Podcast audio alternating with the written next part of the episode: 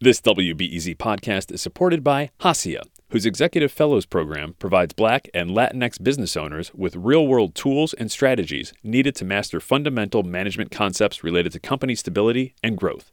Registrants learn through one on one executive coaching sessions with subject matter experts in the areas of finance, business development, operations, and legal.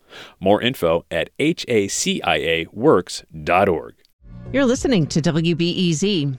There is a big need to find permanent housing for the more than 14,000 asylum seekers who arrived this year in Chicago, and that can take months for partic- particularly for people who are newly arrived and lack documents and steady income. But a scrappy group of volunteers has been able to quickly move some migrants into housing through a unique program and with the help of one landlord. WBEZ's Tessa Weinberg has our story. Volunteers Matt Joy and Jocelyn Walsh's Wednesday night was just getting started. The first stop that night was to pick up a secondhand couch from an apartment in Pilsen. The couch would be going to a family of asylum seekers who used to live in Todo para Todos. That's a shelter for migrants staffed by volunteers. Both Joy and Walsh helped run it all summer. But what was supposed to be a quick stop quickly got derailed. Oh, it almost turned over. Are you around the neighborhood right now? So the truck just died. Neighbors and a fellow shelter volunteer came to the rescue and were eventually able to jumpstart the car.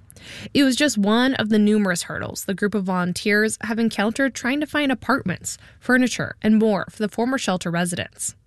The shelter was forced to close its doors at the start of September, but Walsh says volunteers made clear their support wasn't going anywhere. Here's Walsh on her way to visit families who used to live in the shelter. And we really let residents know, like, but that doesn't mean our support ends on that date. Like, the shelter won't be there as a housing option anymore after that date, but like, if we can't find you permanent housing by that time, we're going to find you temporary housing. But Joy says it is challenging to find places for asylum seekers to live. Shelter residents are new to the U.S., which means they lack things like credit and rental history, which many landlords require. And because the Pilsen shelter was independent of the city, asylum seekers who stayed there aren't eligible for a state run rental assistance program. Here's Joy. And we were getting quite desperate, and like in that moment, he appeared out of seemingly out of nowhere. That he is Brad Suster, the owner of Lux Property Managers. Suster manages and owns houses and apartments across the city.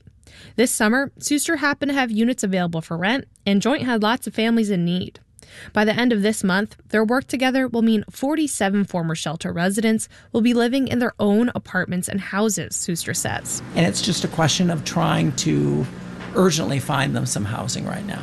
He's been able to quickly house migrants with the help of a rental subsidy program that he's used for decades for other low income residents.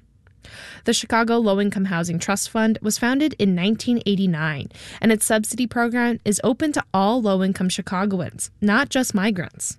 And it's helped these volunteers find migrants a place to live faster than the long waits residents in city shelters are facing. Here's the Trust Fund's executive director, Anissa Lamberth Garrett. We serve individuals, we serve families, uh, anyone who is either homeless or at risk of being homeless. And so we'll fill that gap between the rent and what they can afford to pay. Suster hopes the new families he's helping will put down roots for generations to come. This is such a big transfusion that the city needs of, of an entire new population. And that's a culture, that's a workforce, that's everything. And I think that's exciting. Walsh and Joy say the support goes both ways. After a former shelter resident recently signed a lease for their new place, Joy says they asked him why he does this.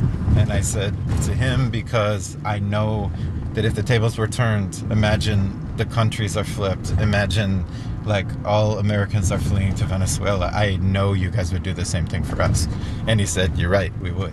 For now, they're going to keep looking for more apartments to house migrants, a need that isn't going away anytime soon. Tessa Weinberg, WBEZ News.